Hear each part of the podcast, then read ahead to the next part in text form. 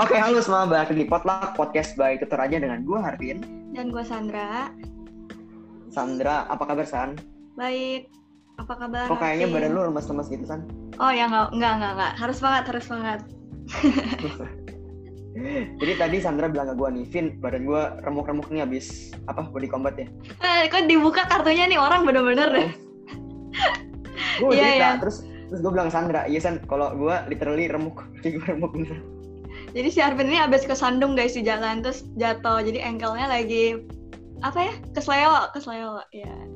Sama-sama dan remuk kita. Tadi dibawa ke dokter, dibawa ke dokter dan ternyata remuk beneran Sandra. Oh serius gak sih? Serius. gue kira kesleo ya udah udah. Nggak penting. Oke Aduh, next.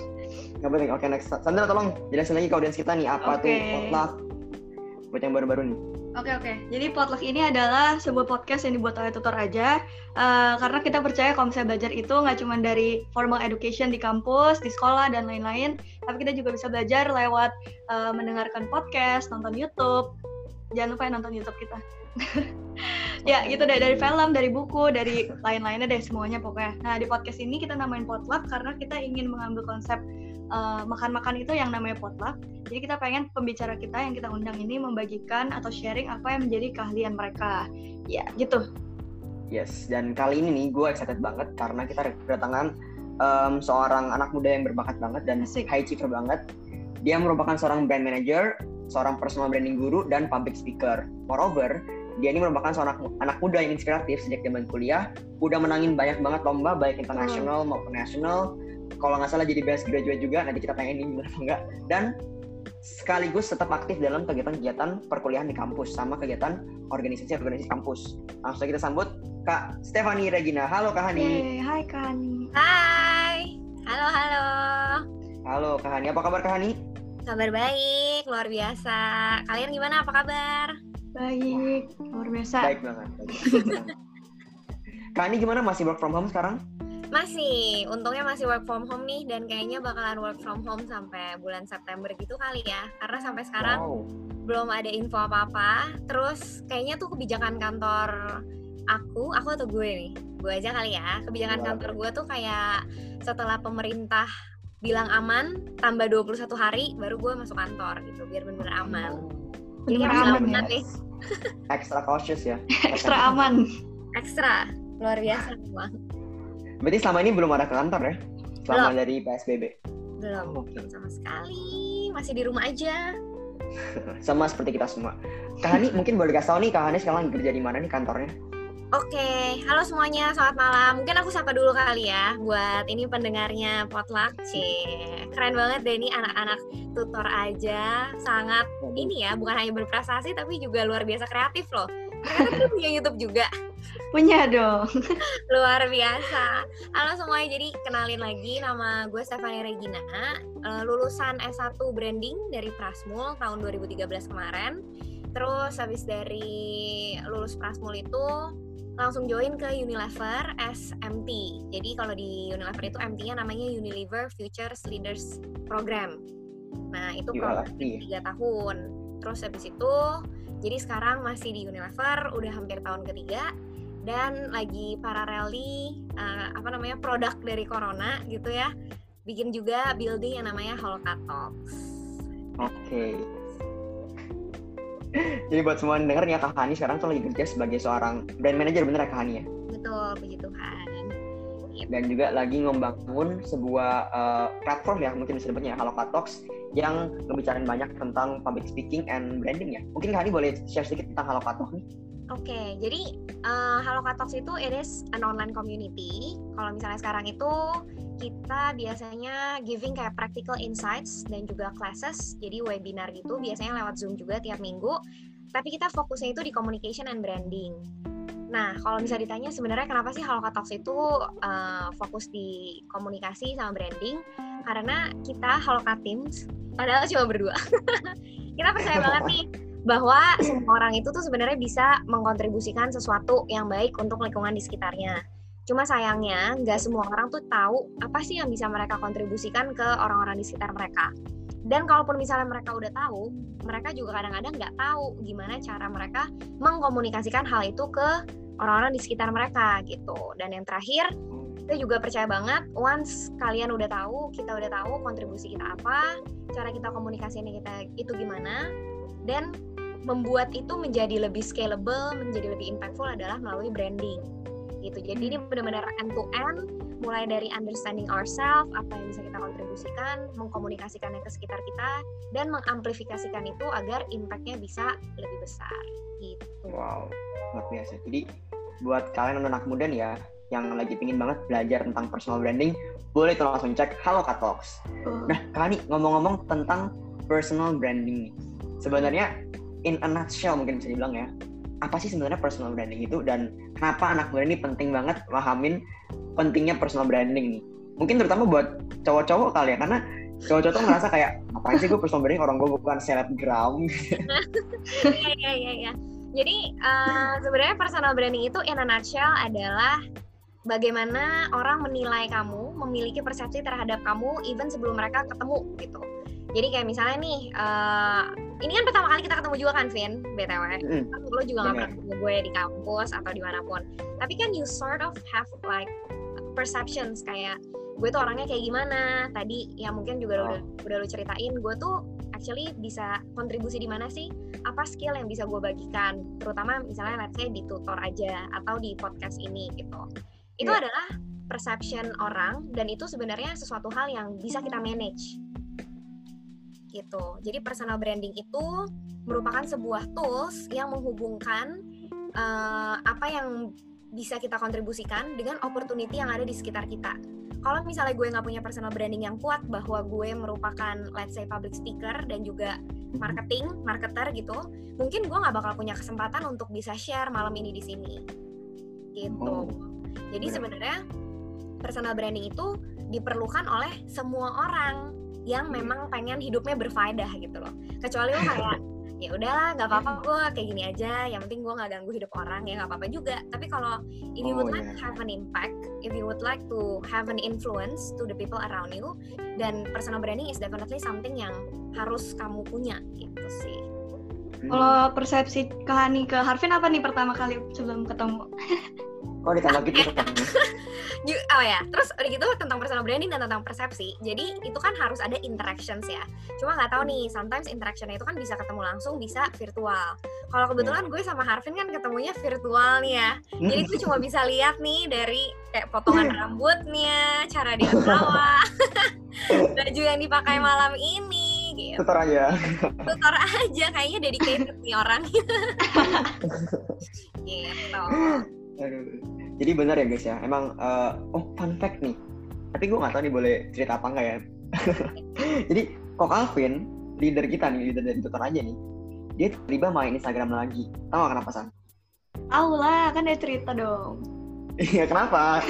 kenapa kenapa? Karena dia belajar kalau saya dia harus membangun personal branding. Belajar dari siapa Vin dari kan love Calvin kalau Calvin dengerin ini thank you supportnya loh. Calvin terbaik. Tapi memang bener sih menurut aku di zaman sekarang ya zaman teknologi anak muda semua udah pasti main sosial media main Instagram terutama ya. Itu memang penting banget kita ngebangun mungkin bisa dibilang online city kita ya yaitu adalah our personal branding itu supaya uh, orang tahu lah in nutshell hmm, kamu tuh siapa sih sebenarnya and what you do in life. Nah ngomong-ngomong tentang personal branding nih, aku juga dapat banget personal branding ke Hani. Sebenarnya aku udah ngikutin Hani udah cukup uh, lama sejak belum lulus nih, sejak Hani masih di. Wow. Jadi guys, Hani dulu ini terkenal banget karena dia tuh emang anaknya satu selain aktif di perkuliahan, betul, betul. aktif di organisasi, sama dia juga sering menang banyak lomba nih.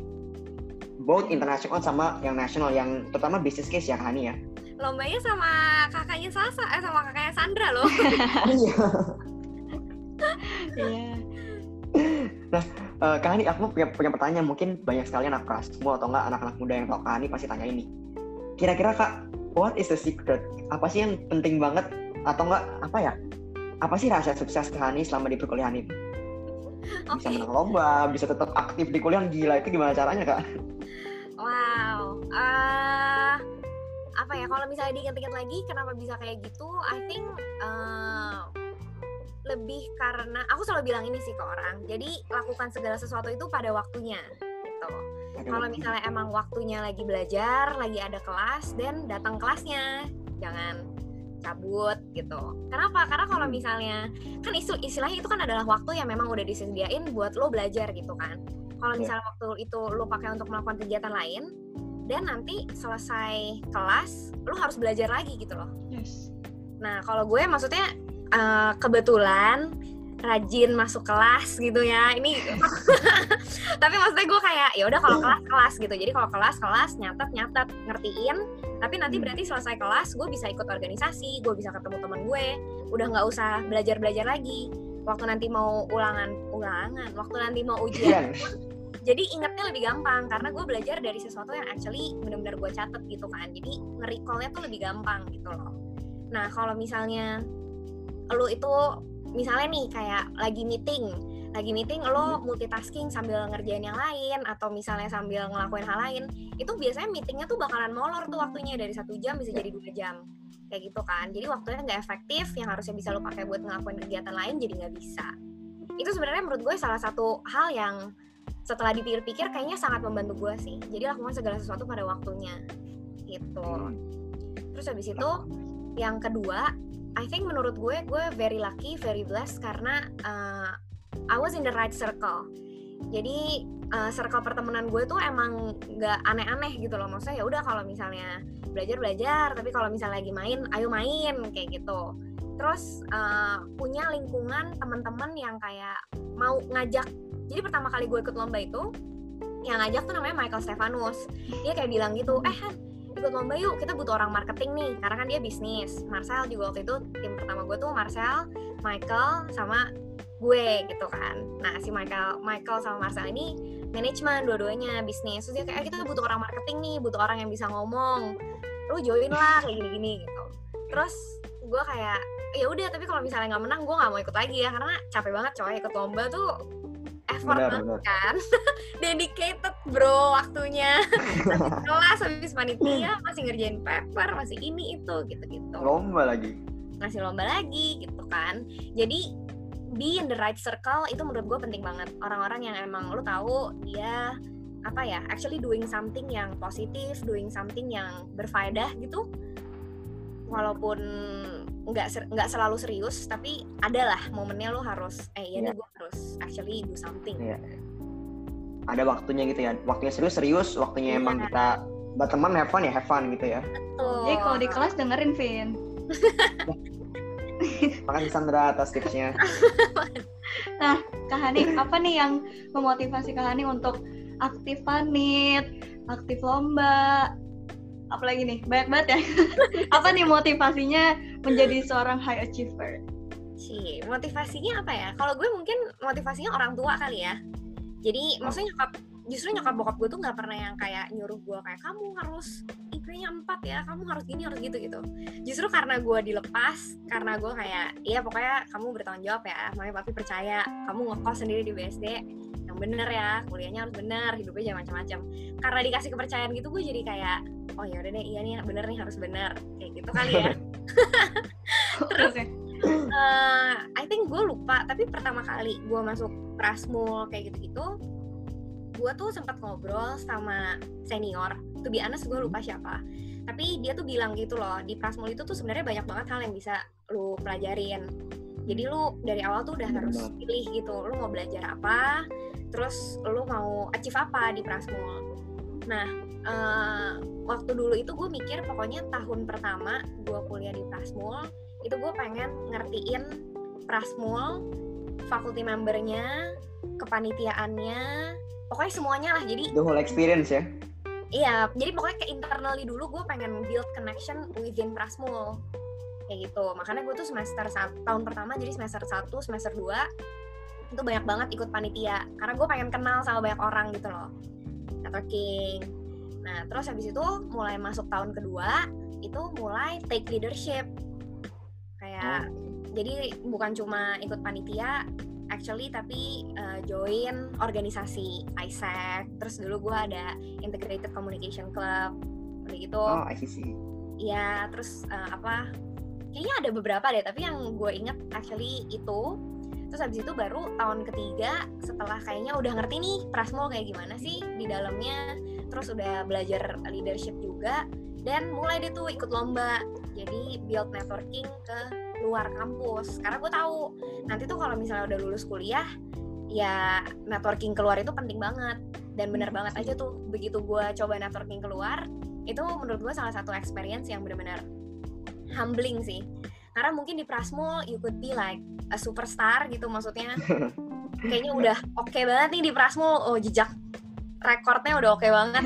Tapi begitu lo keluar ternyata lo ketemu orang-orang yang jauh lebih hebat dari lo orang-orang yang sudah jauh lebih punya impact lebih besar dan mereka stay humble. Itu bener-bener kayak kayak nampol gitu sih kayak jangan sombong lu jadi orang banyak yang lebih hebat dari lu jangan sombong gitu humbling experience ya.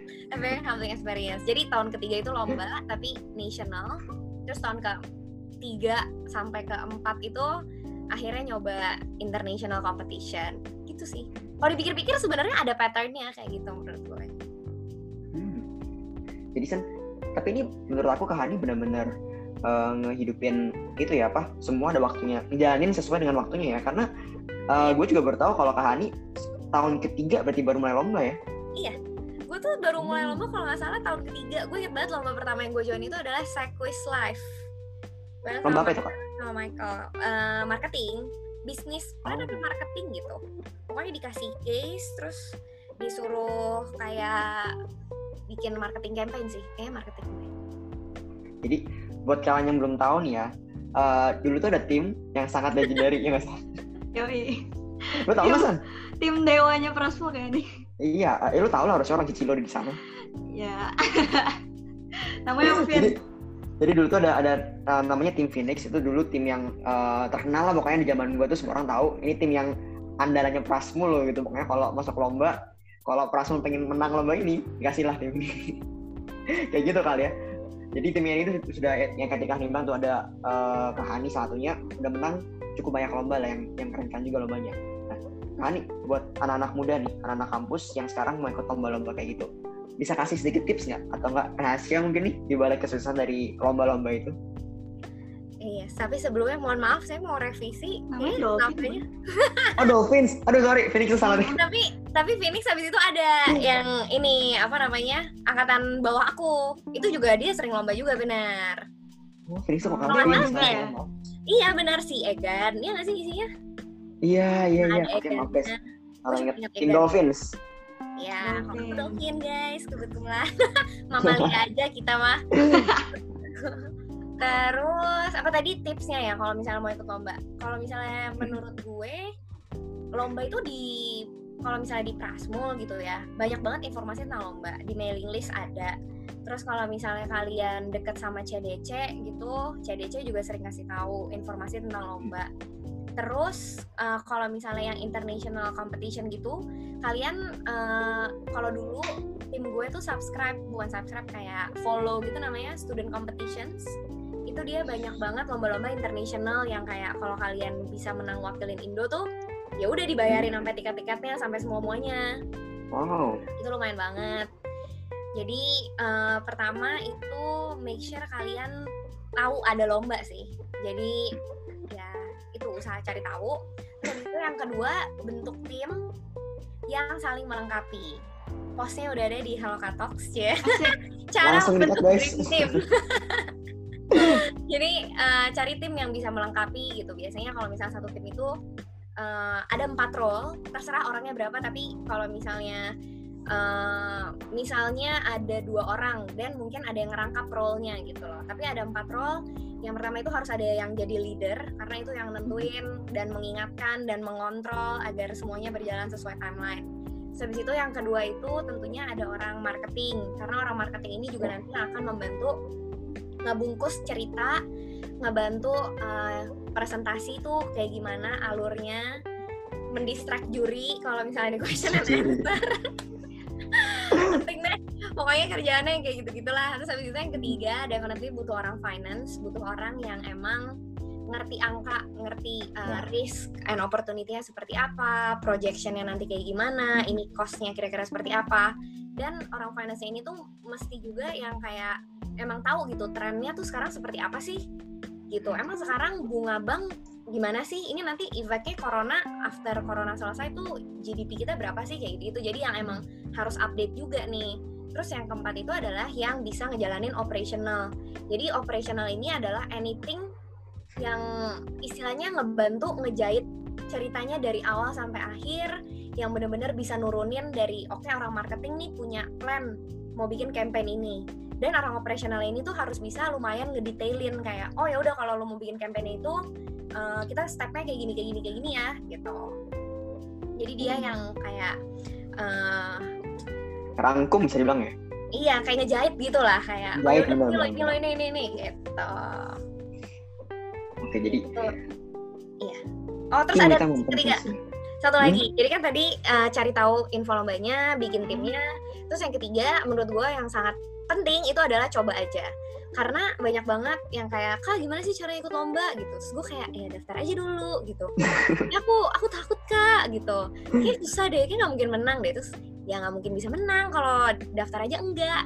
Jadi coba aja dulu mulai aja dulu gitu kan kalau kata salah satu startup. Karena menurut gue anak Prasmul tuh pinter-pinter banget. Semuanya tuh berprestasi di atas rata-rata lah gitu. Maksudnya kalau lu aduin nih ketemu sama uh, anak dari kampus lain definitely kita above average. Cuma sometimes ya gitu suka nggak mau coba aja kayak ah enggak ah, ah kayaknya gue nggak bisa ah gitu. Kalau enggak ah enggak ah gue masih mau main dulu. Yeah. kayaknya kalau lomba takut mulai ya? terus iya gitu. Jadi banyak apinya gitu. Hmm. coba aja hajar dulu. Kalau nggak menang hmm. ya udah loh. Nggak apa-apa juga. Kayaknya takut kalah itu part of the reason kenapa mereka enggan mulai ya nggak sih menurut aku nih beberapa teman aku yang sampai sekarang akhirnya nggak pernah lomba karena kayak ah gila lu nggak tahu yang gue cek aja. Lu nggak tahu itu susahnya kayak gimana. Tapi menurut aku ya emang kalau nggak nyoba ya nggak bakal bisa tahu sih. Aku juga pernah ikut lomba dan kayak dua tiga lomba pertama juga nggak pernah menang. Iya emang nggak apa, jadi belajar banyak banget belajar banyak banget. Oh. dan networking juga. Itu sih sebenarnya networking yang penting. Hmm, bener. karena biasanya yang ikut lomba itu kan berarti anak-anak yang cukup aktif lah. Yang at least mereka tuh punya inisiatif untuk oh gue tahu kuliah nih bukan cuma belajar doang. Nah actually gue banyak banget teman-teman yang dari gue kenal di lomba itu tuh ke bawah sampai sekarang. Kayak oh. reconnect lagi di Instagram. Kayak waktu kemarin gue buka kelas gitu juga ada yang kak aku pernah ketemu kakak waktu kemarin lomba di PPM gitu. Hmm. ya oh halo gitu. Jadi malah yeah, banyak yeah. connectnya tuh sama temen ya? gitu, lumayan banget networknya jadi boleh banget guys buat kalian denger nih uh, experience baru lah. Banyak banget yang kalian pelajarin. Even though kalian menang yakin sih banyak banget yang kalian dapetin. Teman baru juga dapet koneksi dapet. Dan juga banyak banget pengalaman lah yang kalian dapetin di lomba itu. Betul. Nah, sekarang aku mau aku sebenarnya tadi waktu kalian uh, ngomong tuh aku mikir nih kan waktu sebelum kita ketemu nih kak aku dari sesuatu tentang Kahani ini. Karena aku mau nyari apa mau build questions juga nih tentang Kahani kan. Cuman aku nggak? Di stok bener pasti di stok dong. Tapi aku cuma bisa nemuin terakhir pasti cuman ya bisa dibilang selama kuliah lah paling awal tuh. Jadi aku nggak tahu background Kahani dari SMA atau SMP kenapa aku ngomong gini? Karena aku tuh penasaran. Sebenarnya Kahani ini apakah selalu kayak gini nih? Apakah dari SMA udah high achiever terus tertata lah bisa dibilang Okay. Apakah dari kecil udah kayak gini kan? Waduh, kecil. udah berasa ya, interview apa, apa ya ini? Gimana ya? Uh, aku sebenarnya lumayan uh, dari kecil lumayan ambis deh kayaknya. Kayak hmm. aku even punya piala waktu TK gitu. Terus waktu itu dari TK San. Karena tuh nyokap nyokap gue sering kayak nyuruh ikut lomba. Tapi kalau dulu tuh lombanya lomba fashion show gitu loh yang kan gue anak cewek satu-satunya di keluarga jadi nyokap gue tuh dulu sering nguncirin rambut gue macam-macam baju gue sering macam-macamin terus yaudah mau ikut fashion show aja sekalian gitu kayaknya dari situ jiwa kompetitifnya terasa ya terus jadi oh, berani di depan orang maksudnya sekarang setelah gue pikir-pikir mungkin that actually take ini ya take a part of my development juga gitu. Jadi hmm. secara tidak sadar dari kecil tuh udah nggak apa-apa kalau gue ngomong di depan orang gue gaya-gaya di depan orang tuh kayak udah biasa gitu. Terus habis itu masuk ke SD jadi nyokap gue tuh dulu jualan ya kan? Biasalah kadang-kadang kan kalau ibu-ibu gitu suka ada gengnya tuh geng ibu-ibu SD tau gak sih? Yang uh, ngedrop iya. anak terus di situ gosip di depan nah nyokap gue tuh dulu sama beberapa ibu-ibu lainnya kayak suka ikut bazar gitu iseng-iseng aja. Terus gue emang anaknya agak ide jadi nyokap gue waktu itu jualan aksesoris. Terus gue tuh ikut jualan di dalam kelas gue masih SD gitu kayak kelas 4 SD gitu apa kayak gimana. Terus gue jualan tapi juga yang kayak iseng-iseng aja basically kayak gue nggak dapet duit deh karena gue gue nawarin orang terus kayak temen gue mau beli tapi ngutang terus gue kayak yang penting barangnya laku aja gue senang aja gitu.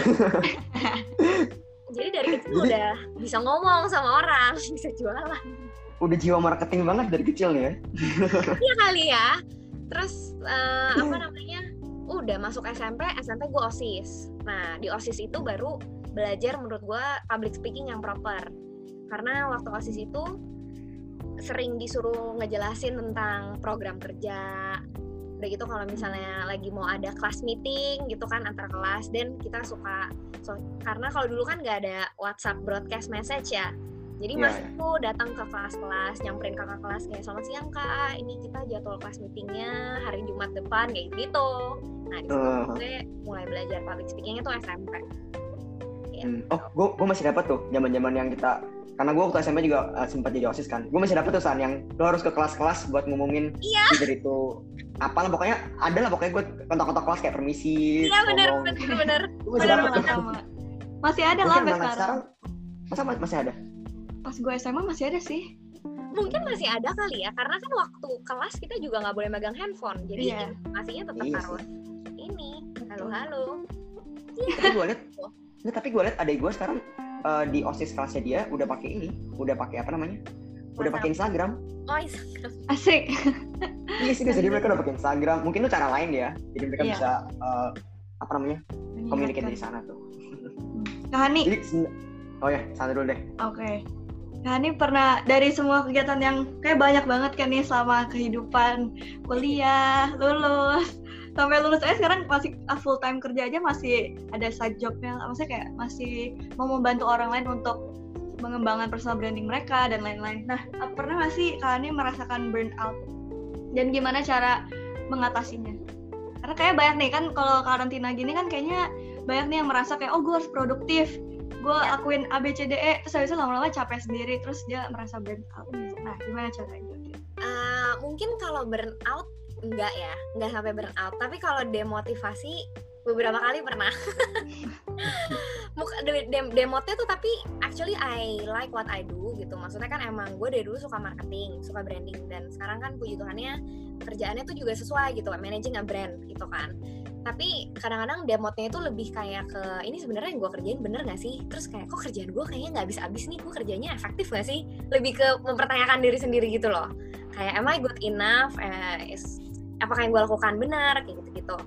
Terus eh, waktu pertama kali WFH ini demotnya itu gara-gara kan gue ekstrovert banget ya jadi pernah dites gitu di kantor.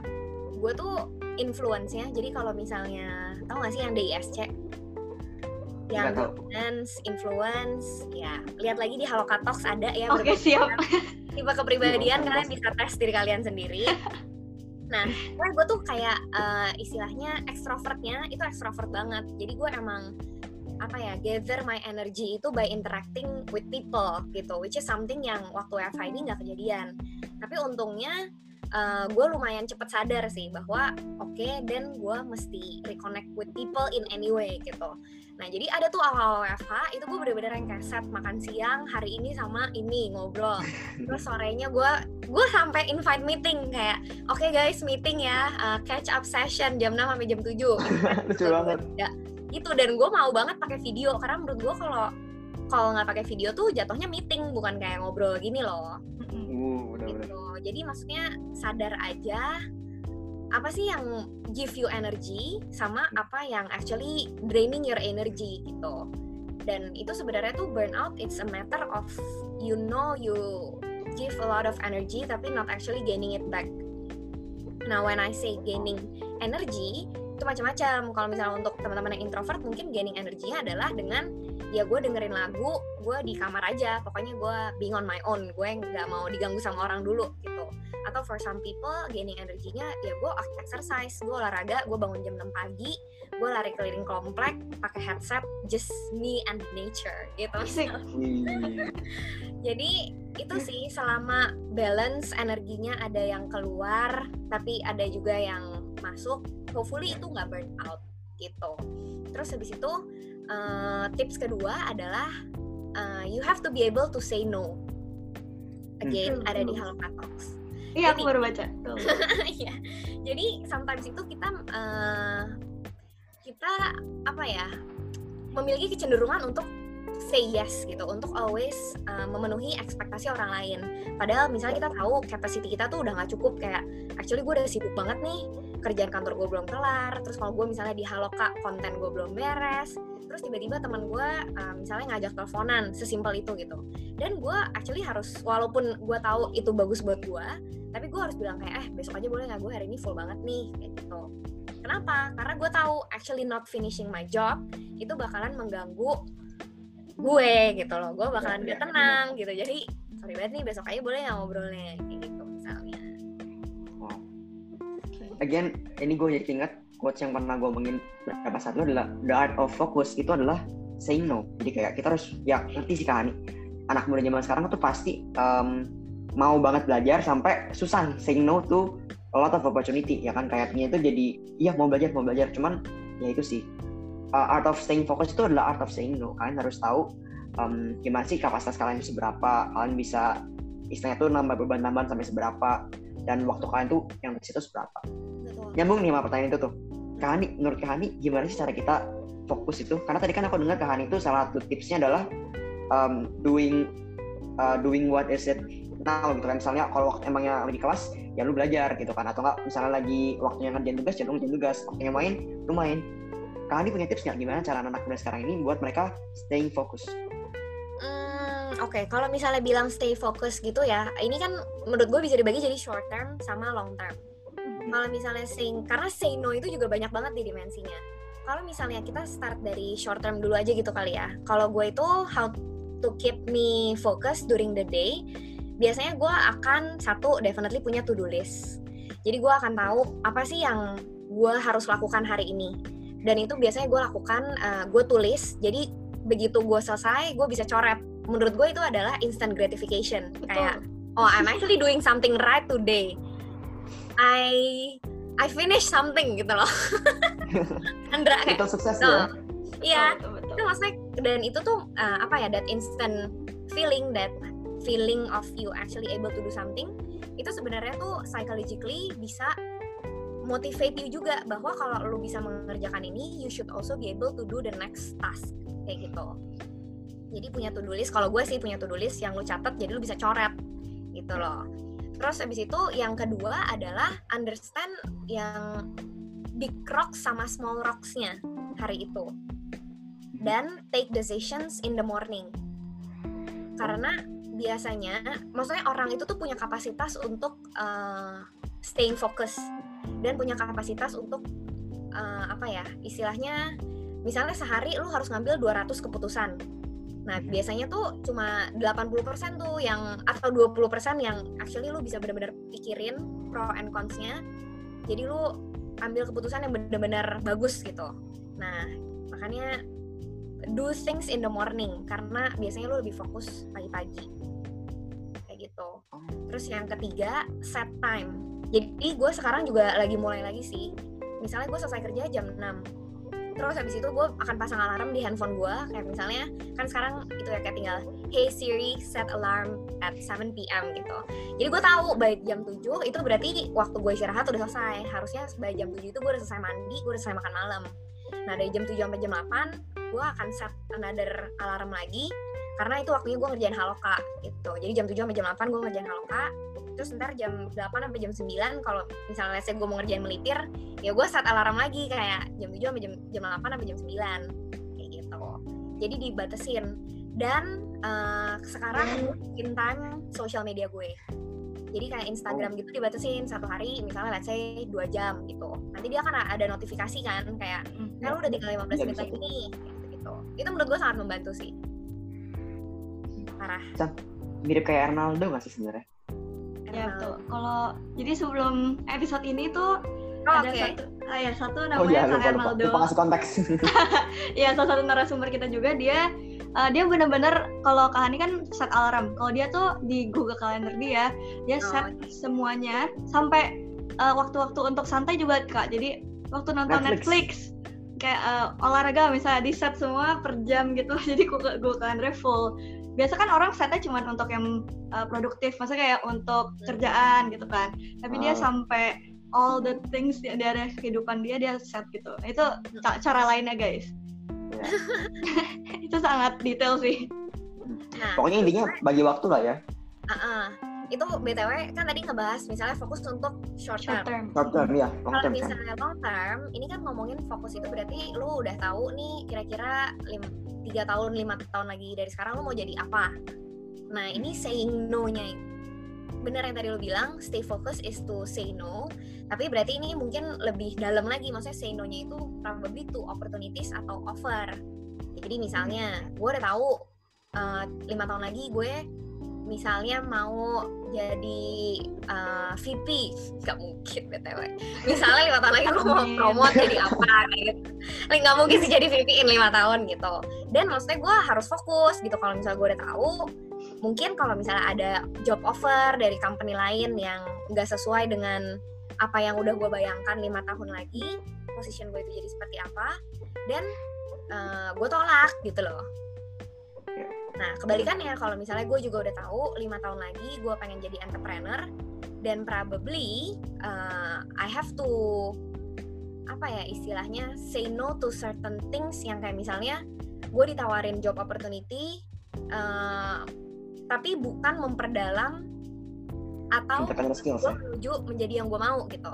Iya, ya, misalnya tiba-tiba gue ditawarin di bagian uh, apa kecantikan. Padahal gue udah tahu entrepreneur gue tuh maunya ke F&B dan Hmm. gue tahu I have to say no to that karena it doesn't really give added value gitu.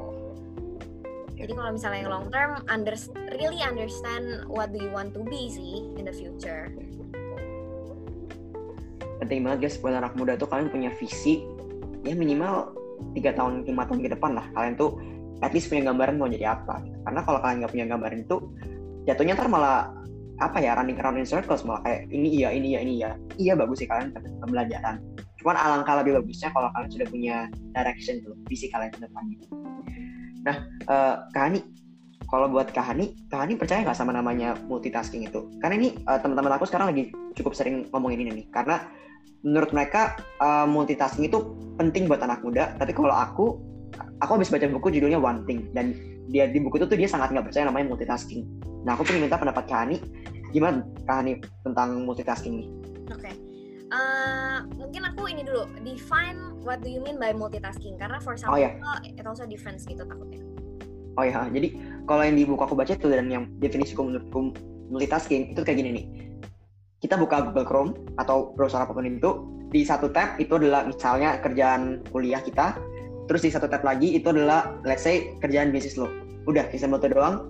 Kita anggap dua itu kerjaan dua itu aja, terus kayak tiap 15 menit 20 menit kita ganti. Kayak oke ngebahas ini terus habis itu ganti ke sini. Kayak gitu maksudnya. Hmm. Jadi in a sense kayak ada a few things yang running around on your mind selagi lu ngerjain sesuatu. Oke.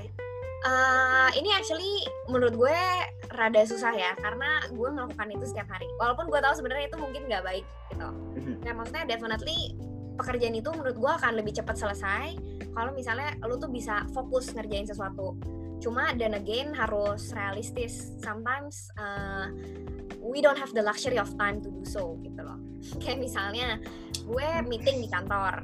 Meetingnya misalnya brand review, which is sekarang kan di kategori gue itu ada lima brand gitu. Nah, lagi ngebahas empat brand lagi nih, nggak ada hubungannya sama gue. Gue juga nggak Hmm. bisa contribute apa-apa. Nah itu actually di situ gue multitasking. Jadi maksudnya kayak sambil ya gue nggak gue masukin otak sih, tapi gue mendengar begitu disebut live boy, gue kayak yes sir gitu kayak iya pak. tapi maksudnya sebelum sebelumnya ngedengerin banget, gue sambil ngerjain Hmm. nyambi ngerjain yang lain kayak gitu. Terus eh, apa namanya? Ya, I think that happens sih sometimes kalau misalnya emang lo in a hurry. Tapi menurut gue it's not a good thing gitu. Kalau misalnya gue I have all the the luxury of time, gue bakalan prefer untuk ngejalaninnya itu dengan tidak multitasking. Cuma sayang Hmm. sekali realitanya itu jarang sekali terjadi karena mungkin panggilan ya. karena susah banget kak cari waktu di jam kerja gitu.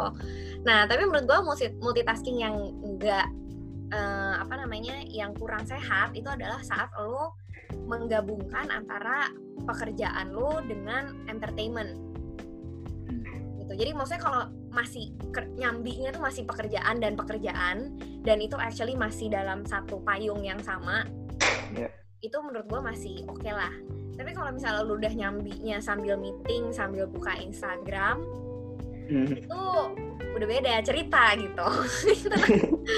Beda banget. Itu susah banget iya, iya. tuh fokusnya. Karena kita cenderung pasti akan lebih tertarik ngerjain yang entertainment kan. Karena it gives us kayak yeah, benar benar. benar gitu. Jadi udah otomatis keserapnya tuh lebih ke entertainment gitu sih. Kalau work kan sama-sama kayak ya ya, ya mau nggak mau ya dua-duanya ya udah gitu. Iya. Terutama Instagram kali ya, kayak banyak banget sekarang tuh. Terutama gue juga pernah sih ngerasain kayak Legend juga kayak eh tiba-tiba ada sambil nge-scroll enak juga nih. Iya. Terus habis itu kadang-kadang tuh suka kayak 10 menit, eh udah 15 menit nge-scroll, malah kerjaan yang kelar kayak gitu. itu sih multitasking. Nah, nih kira-kira ke depan rencananya apa nih? Apakah mau fokus di entrepreneurnya kayak tadi yang Kak bilang apa uh, 50-50 gitu masih dengan professional jobnya uh, kalau misal uh, oke okay. define ke depannya berapa lama oke okay, five years berapa five years Oh, five years. Five years tuh berarti aku umur 30 ya. Jadi kalau misalnya sekarang, gue kan uh, maksudnya pengen uh, pengen menikah dan punya anak gitu ya. Actually, maksudnya gue tuh nggak melihat diri gue ngurus anak sambil kerja full time. Hmm. Ada beberapa uh, ada beberapa wanita tentunya yang kayak gitu karena kan sekarang gue di kantor pun banyak yang kayak gitu gitu jadi kayak punya anak terus habis itu sambil kerja full time. Nah tapi kalau gue pribadi kayaknya enggak deh gitu kayaknya begitu gue punya anak entah gue cuti atau gue actually entrepreneur yang kayak gue bisa kerja dari rumah gitu. Hmm feeling aku sih sekarang kayak gitu ya kak. Tapi uh, namanya juga hidup penuh dengan perubahan dan keterkejutan gak ada yang tahu. Oh. oke okay. menarik menarik. Hani kalau uh, buat Kak Hani what is your biggest dream? Kalau bisa dibilang lah. Sebenarnya gue laki Kak Hani itu mau jadi apa sih? Apakah jadi VP of marketing? Aduh masih lama banget itu kak. Mungkin bisa jadi VP of marketing kalau gue punya company gue sendiri kali ya ya kayak langsung gitu loh jadi VP sendiri. Tapi kalau misalnya ngomongin soal goals, it's probably go back to the purpose gitu kan. Nah, kalau misalnya ngomongin soal purpose hidup gue, actually I like to I would like to have an impact and influence people to become better yang sebenarnya agak mirip sama visinya Haloka in communication hmm. and branding gitu. Karena oh. sebenarnya Haloka itu tuh berangkatnya dari gue sering banget gitu ngeliat teman-teman gue yang actually capable yang actually tuh mereka istilahnya deserve lah untuk sesimpel naik jabatan atau sesimpel lo actually deserve loh dapat project itu. Sebenarnya lo bisa loh ngelit project itu gitu loh. Tapi again karena mereka nggak bisa berkomunikasi mereka nggak bisa ngasih tau orang bahwa eh gue bisa loh gue I can actually do that and I want to do that gitu. Jadi ya udah opportunity-nya pass by. Nah gue tuh merasa hal itu sering banget kejadian jadi kayak sayang aja gitu kalau misalnya semua orang itu bisa actually live up to their potentials and know what they can contribute and actually contributing it. Menurut gue our society would actually become better gitu. Jadi purpose utamanya itu sebenarnya adalah ya giving positive impact. Impact tuh ya? Ya tuh the people around me. Dan sekarang yang kepikiran adalah true communication and branding Nah, one of the reason kenapa gue suka ngerjain kerjaan gue sekarang atau gue bertahan di kerjaan gue yang sekarang adalah karena actually what I do itu juga help me to serve my purpose gitu. Karena saat gue ngerjain brand, saat gue ngerjain campaign, itu tuh beberapa campaign ada yang benar-benar bisa impacting people's life kayak gitu. Walaupun mungkin ya kalau di company sebesar Unilever definitely skalanya kan gede banget gitu ya jadi yeah, yeah. lo nggak mungkin tiba-tiba ketemu orang kayak eh thank you ya kemarin promonya ngebantu gue gitu oh. tapi kalau di Haloka hmm. itu kan gue bisa get personal with the person kan iya yeah, benar-benar dia bisa benar-benar cerita kayak eh thank you banget kemarin abis dengar presentasi abis dengar kelas lo yang tentang presentasi gue actually bisa presentasi jadi better kayak gitu itu gue kayak oh puji Tuhan berarti apa yang saya lakukan berfaedah ya gitu dan feeling itu emang bener-bener apa ya uh, nyenengin banget ya kayak bisa dibilang ya.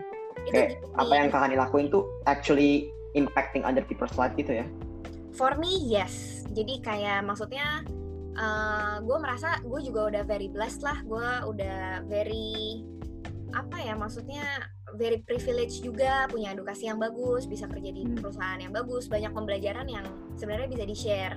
Jadi kalau misalnya ditahan sendiri tuh juga kayak kayak banget gitu loh. Padahal bisa di share dan bisa menjadikan hidup orang lain lebih baik sepertinya.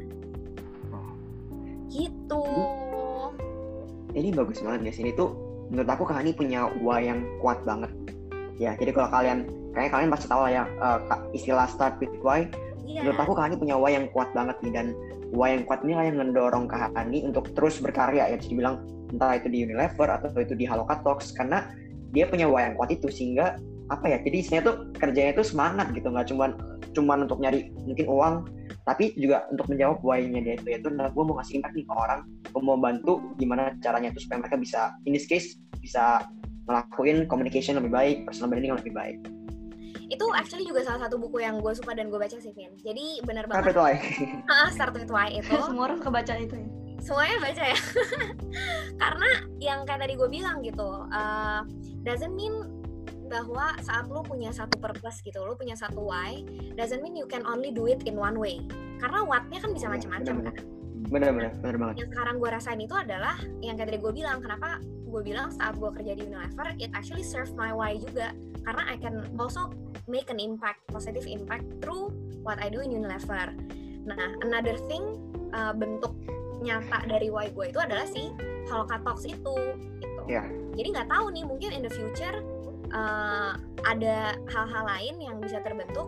Tapi I think selama itu memang bisa giving positive impact to people I will still do it gitu loh Bener. dan udah nyata guys. Benar-benar nyata apa yang dilakukan Kak Hani itu actually giving impact. Satu kok Alvin tadi ya. Satu lagi ada teman gue kan ada teman gue dari Bali juga. Gue dari Bali nih kan. Ada teman SMA SMP gue di Bali. Terus kayak dia tiba-tiba ngepost uh, story lagi ikut kelasnya Kak Hani.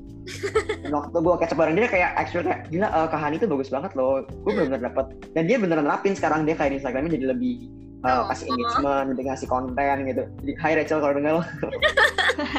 Hai Rachel iya gue masuk shout out. Ini props tuh kan.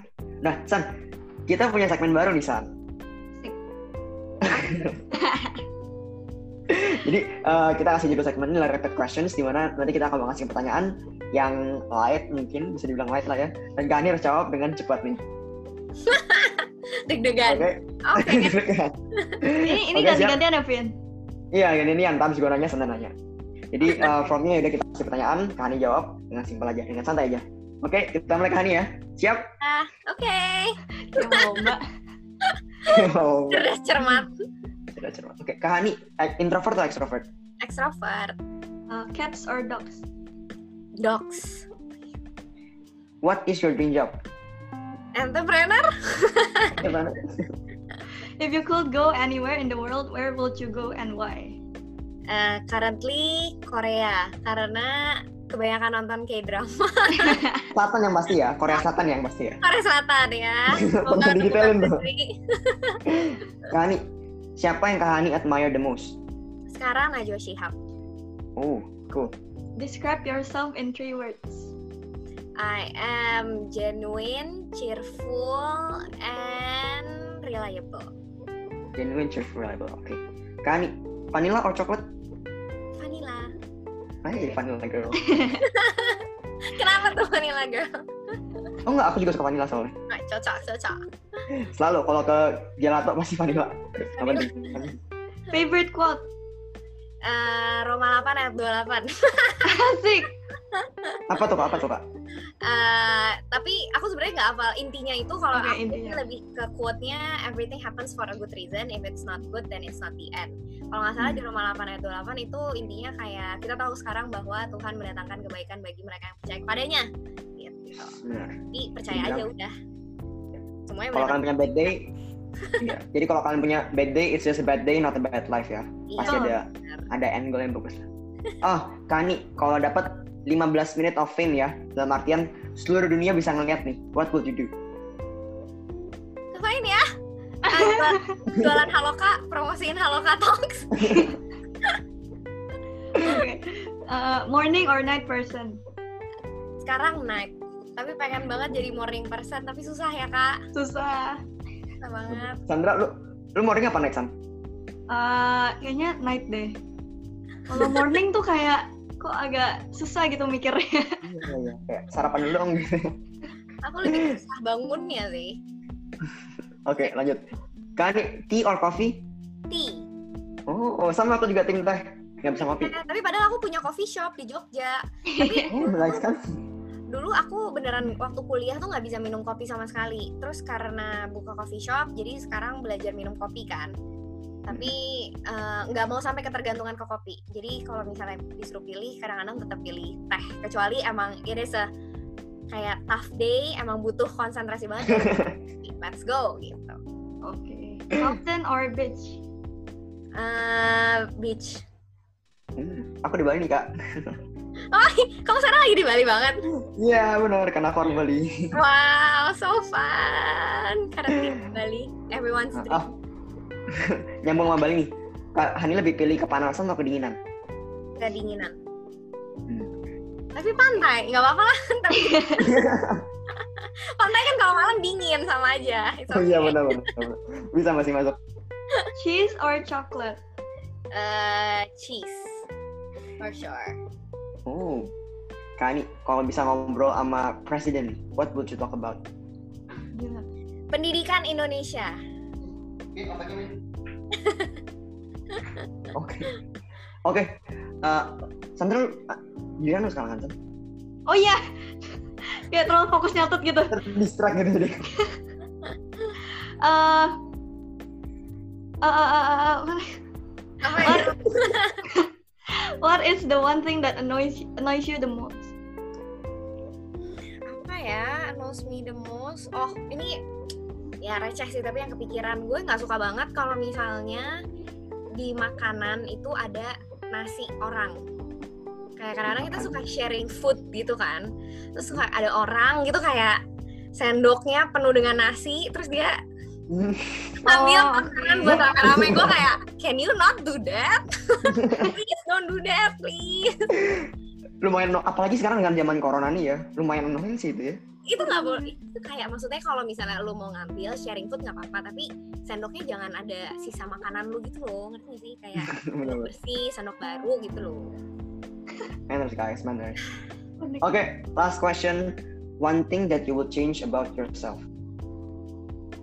Eh, kalau sekarang kayaknya gigi aku. Aku dulu pakai kawat. Terus habis itu aku nggak pakai retainer jadi maju lagi. Jadi aku Oh. pengen pakai kawat gigi lagi deh guys agak receh lagi jawabannya tapi ya udahlah emang nggak apa yang kepikiran emang itu ya karena oke gitu pakai ini apa aku sering denger Invisalign katanya bagus oh ya ya ya nanti dicoba Ini ngomongin Oke, thank you Hani. Oke, jadi thank you Kak Hani. Itu adalah rapid questions dari kita yang bisa dijawab dengan santai dan cepat. Yeay. Yeay, thank you. Eh, ke depannya harus lebih sering kayak gini, San. Iya seru. Seru, seru. Oke, nah uh, mungkin ini last questions dari aku nih Kak ya. Nah, yang aku pengen tanya dari Kak Hani itu sebenarnya lebih ke ini sih. Kak Hani pernah gagal nggak? Dan what do you do? How do you overcome it gitu? Karena kayak sekarang tuh anak muda, terutama aku juga pernah sih ngalamin takut banget gagal gitu. Entah takut memulai gagal atau takut apa yang aku lakuin sekarang itu malah berujung di kegagalan. Hmm. Oke. Uh, actually that's a good question. Also something yang gue suka banget cari tahu tentang orang. Lu pernah gagal apa sih di hidup lu? Gitu, ya kan?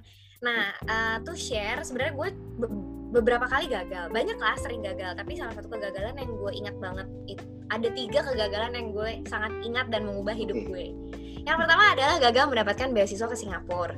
Jadi dulu itu di uh, sekolah gue waktu SMP kita kayak ada seleksi beasiswa gitulah SMA sama kuliahnya tuh di Singapura. Nah, gue tuh udah join tapi gue gagal. Itu actually merupakan turning point gue. Karena eh, dulu gue pengen banget berangkat, terus nggak kejadian itu gue sedihnya parah. tapi itu maksudnya turning point-nya lebih kayak ke rohani gitu sih Oh. karena uh, Maksudnya jadi lebih rohani. uh, uh, iman gue bertumbuh banget waktu kejadian itu karena it's actually was very hard for me.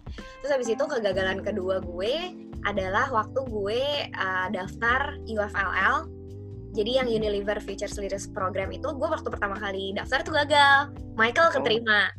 Dia sampai lolos 30 besar, gue tuh nggak even masuk ke top 30-nya. Padahal waktu itu kan maksudnya gue anak marketing and I think I was good at it gitu loh. Tapi ternyata nggak lolos coy. Kayak maksudnya itu juga gue jadi questioning sebenarnya gue bisa nggak sih nih marketing kok gue malah lomba yang marketing banget malah nggak lolos? Kayak gitu. Itu juga actually hits me hard. Tapi eh, apa ya sekarang udah bisa lihat silver liningnya. Jadi yang gue lakukan saat itu adalah gue telan aja kayak maksudnya ya udah mungkin gue lihat-lihat lagi terus gue juga sempat lihat beberapa submission orang yang lolos dan actually emang lebih bagus gitu.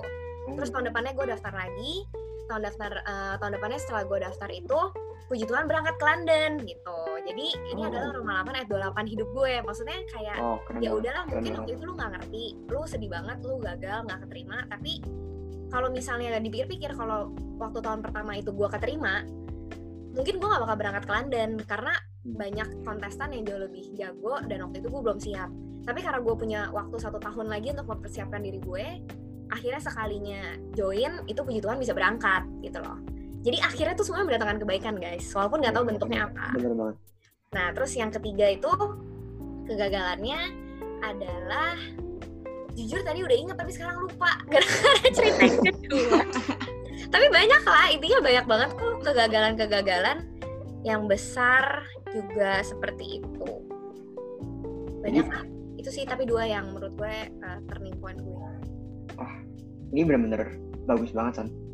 Kayak gue rada merinding dikit dengarnya tuh. Jadi, Intinya coba ya? terus kalau misalnya udah gagal ya udah nggak apa-apa. Maksudnya dipelajarin kenapa gagal dan maksudnya cari tahu gitu. Emang orang lain tuh kayak gimana sih ngelakuinnya?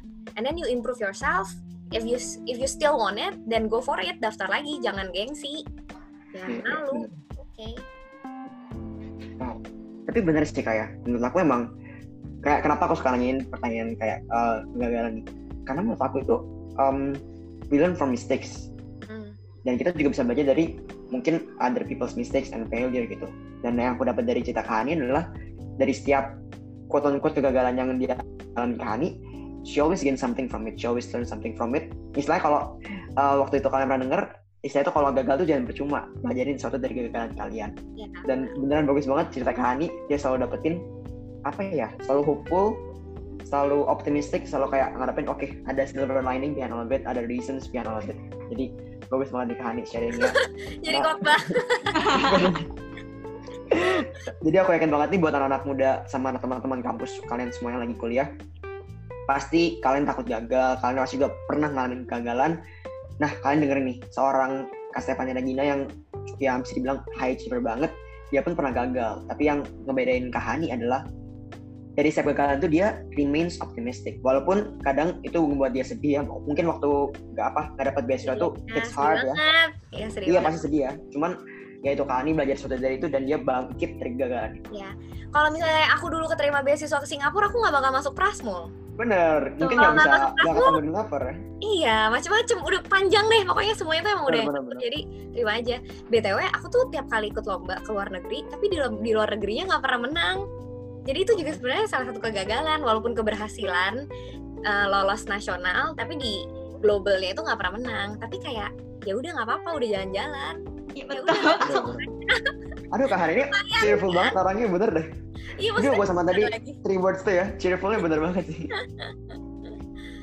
Ya guys, ini dicari aja positifnya apa, pasti ada. Betul. gimana ya caranya bi- biar bisa jadi orang yang se positif Kak Hani nih Bisa dimulai dari follow Halo Katox ya, Oke, jual oke. oke benar dan hal Next post di Halo Katok. dan Halo cheerful. Hati gue juga. oke dari gue sih paling itu Sandra lo udah pertanyaan lagi ya, San Satu terakhir. Oke, what's your proudest moment in life? Tadi kan kegagalan. Sekarang apa nih yang Oh, paling dibanggakan dari selama hidup ini? Hmm, pertanyaannya kak. Aku boleh get back ke kamu tiga hari lagi nggak? Aduh. Mungkin bukan the proudest moment tapi maksudnya kayak one of uh, many of my highs gitu kayak maksudnya many of uh, moment yang gue ngerasa wow I actually did this gitu. Itu uh, yang pertama adalah waktu bikin melipir coffee shop di Jogja. Karena gue actually bener-bener nggak kepikiran di umur gue yang segitu ya bukan umur gue yang segitu sih maksudnya gue actually bisa punya coffee shop gitu loh. Padahal gue full time kerja di Unilever yang juga kerjanya tuh lumayan banyak gitu. Dan uh, puji Tuhan masih survive sampai sekarang juga coffee shopnya. Jadi mudah-mudahan bertahan terus ya kak. Terus habis itu another highs adalah waktu mm, get uh, graduated early from UFLP jadi UFLP kan harusnya tiga tahun. Nah kemarin itu gue uh, graduated waktu dua tahun tiga bulan. Wow. iya dua tahun tiga bulan. Terus puji Tuhan langsung promote jadi brand manager yang sekarang itu Lifebuoy Shampoo itu juga I think one of my highs and then other thing adalah waktu Halokatalk sih definitely. Gue juga nggak nyangka kayak maksudnya out of corona gitu ya. Lahirlah. Di balik bencana gitu.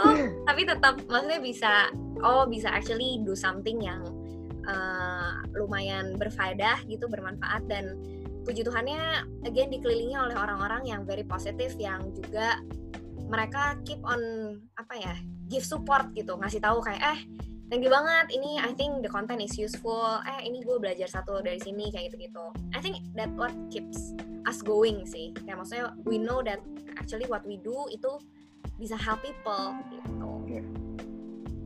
Eh kak aduh sorry banget. Ini last question banget karena kalau gue nanya ini bisa sih gue nanya sama kak okay, Halahani gak apa-apa gimana? kak Hani what is branding branding itu adalah how you differentiate. Basically menurut gue how you differentiate yourself from other. Itu branding. Karena sebu semua benda semua orang tanpa branding itu akan jadi barang komoditas. Dan hmm. kalau lo merupakan barang komoditas lo nggak bakal punya bargaining power. Nggak ada bedanya sama yang lain. Kenapa lo beli beras yang harganya sepuluh ribu kalau misalnya lu bisa dapat dengan harga seribu yang kualitasnya sama gitu kan. Tapi begitu lu brand packagingnya cakep komunikasinya bagus ada storynya ini membantu petani Indonesia Timur menghidupi keluarganya dan harganya bisa jadi seratus ya? ribu gitu dari sepuluh ribu. Sama kayak manusia gitu. Waktu apa ya lu tahu apa sih yang menjadi core value and core competencies lo dan you actually di, apa ya mendalami itu menjadikan itu sesuatu yang bener-bener lu expert di situ orang jadi top of mind lu jadi top of mind di pikiran orang jadi orang bisa bilang ya bener sih kalau lu mau cari MC banyak yang bisa MC tapi kalau mau cari MC yang bisa bahasa Inggris yang bisa interact sama audience yang bisa ngertiin product knowledge company lu dan yang bisa juga uh, ngomong sama petinggi-petinggi dan lu sama dia aja gitu loh. Jadi kayak beda gitu bargaining powernya juga beda. Yang paling penting dari branding apa tuh pak? Understand yang pertama stepnya adalah understanding what is your core values and competencies. Itu definitely karena itu adalah modal lu yang akan lu jadikan sebagai diferensiasi lu. Nah diferensiasi lu ini nanti akan menjadi unique selling point lu yang bisa bikin gaji lu naik yang bisa bikin lo dijemput temen walau kalau lagi malas nyetir gitu gitu loh.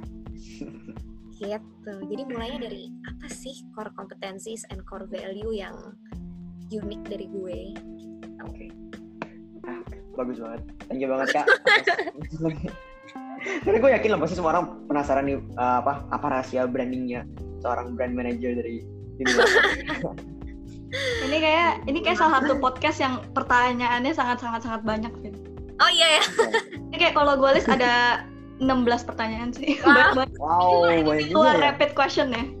Wow. Luar rapid question tuh. Gila banyak ya. Udah guys.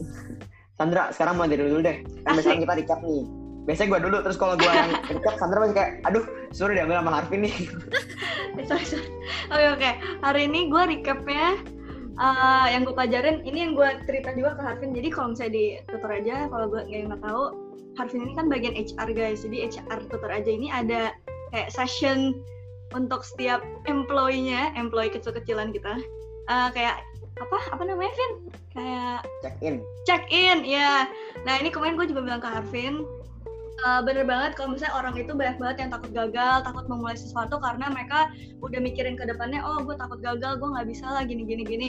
Nah tapi waktu itu gue belajar dan dari sini juga sama belajar kalau misalnya kita itu nggak bisa bandingin apa yang lagi kita jalanin, uh, kan kalau misalnya kita sekarang lagi memproses, misalnya lagi bikin bisnis, misalnya kita lagi proses uh, A B C D E dari yang raw, yang low kita, kita nggak bisa bandingin sama uh, in, yang kita lihat di Instagram. Kayak misalnya kita misalnya nih gue lihat uh, Kahani di Instagram gila keren banget tuh gini gini gini. Nah tapi sebenarnya kalau misalnya tadi kita dengar Kahani kan ada juga kegagalan yang dia pernah alamin terus apa experience experience dia kan juga banyak dan gak semua itu adalah high.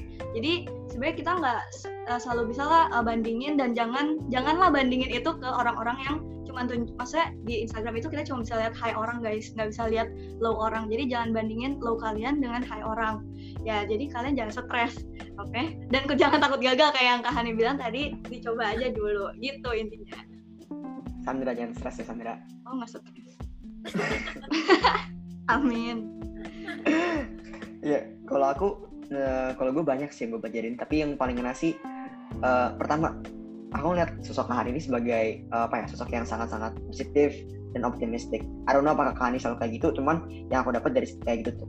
Jadi yang aku dapat tuh jadi all of her achievement menurut aku yang lebih keren dari her achievement adalah how she overcomes her failure di mana apa ya istilahnya tuh oke okay, lu punya you're having a bad day doesn't mean you have a bad life gitu jadi kayak stay optimistic itu penting banget buat anak muda terus mau belajar terus optimistic terus jangan pernah jangan pernah menyerah lah. Jangan pernah menyerah jangan pernah takut gagal kayak dari Sandra bilang.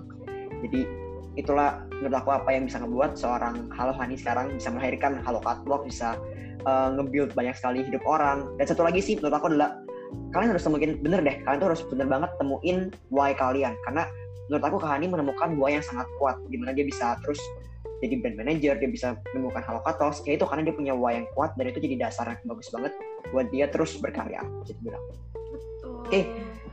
As usual. As usual kita sekarang ngasih kesempatan Kahani buat share apa yang lagi terjadi di hidupnya dia sekarang. Mungkin sharing tentang halokatos juga. Jadi ini lebih ke kejadian di hidup aku sekarang. Iya oh, maksudnya uh, apa pun yang pengen dipromosiin boleh.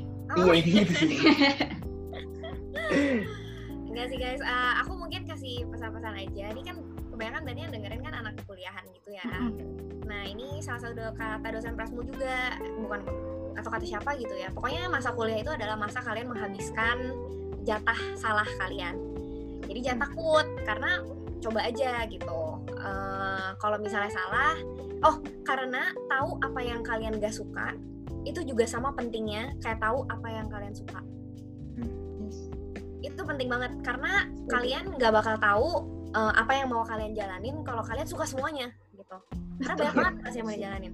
Tapi waktu kalian coba kalian gak suka kalian langsung oh oke okay, berarti ini eliminasi gue akan coba jalanin yang ini. Kayak gitu gitu jadi mumpung kalian masih kuliah belum punya banyak tanggung jawab mudah-mudahan kan belum ada yang harus ngurus anak gitu ya.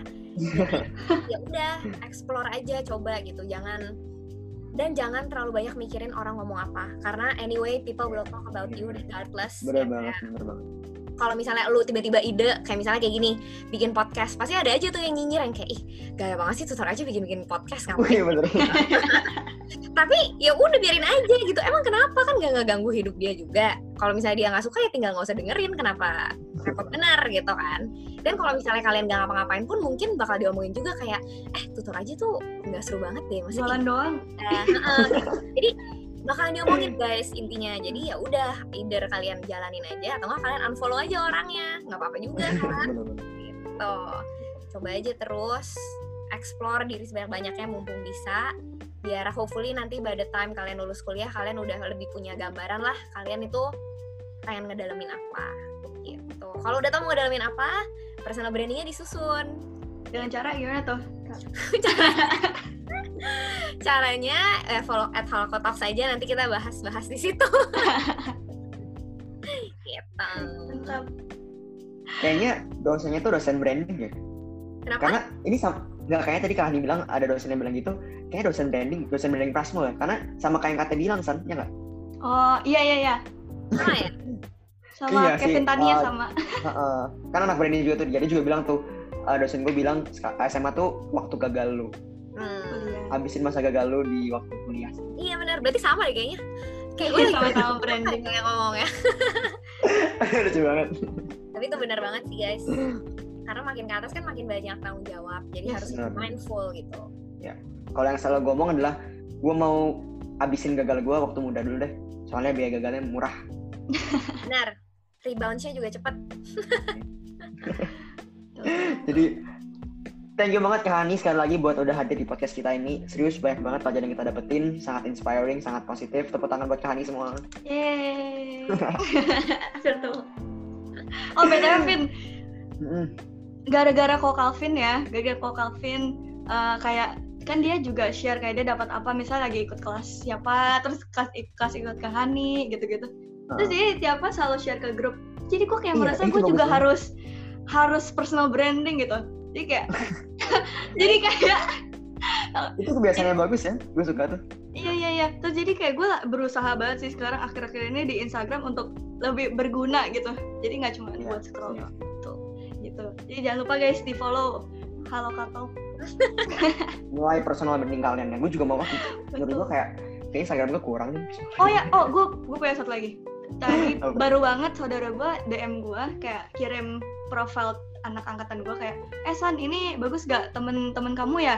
Gimana anaknya gini-gini dia daftar magang nih di kantor Koko gitu. Terus Oh. gue terus jadi kayak oh, Oh. jadi kan karena kalau yang waktu itu Kak Hani sharing ke Kok Alvin itu dia bilang uh, recruitment recruiter itu kayak sering lihat sosial media gitu kan. Nah, kayak gue mm, kayak masih mikir gitu ternyata beneran oh.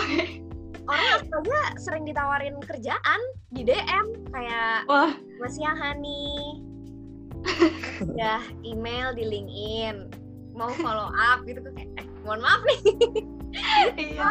Iya guys, jadi Jadi iya iya jadi Jadi- Instagram kalian jangan jangan cuman buat main-main guys berguna.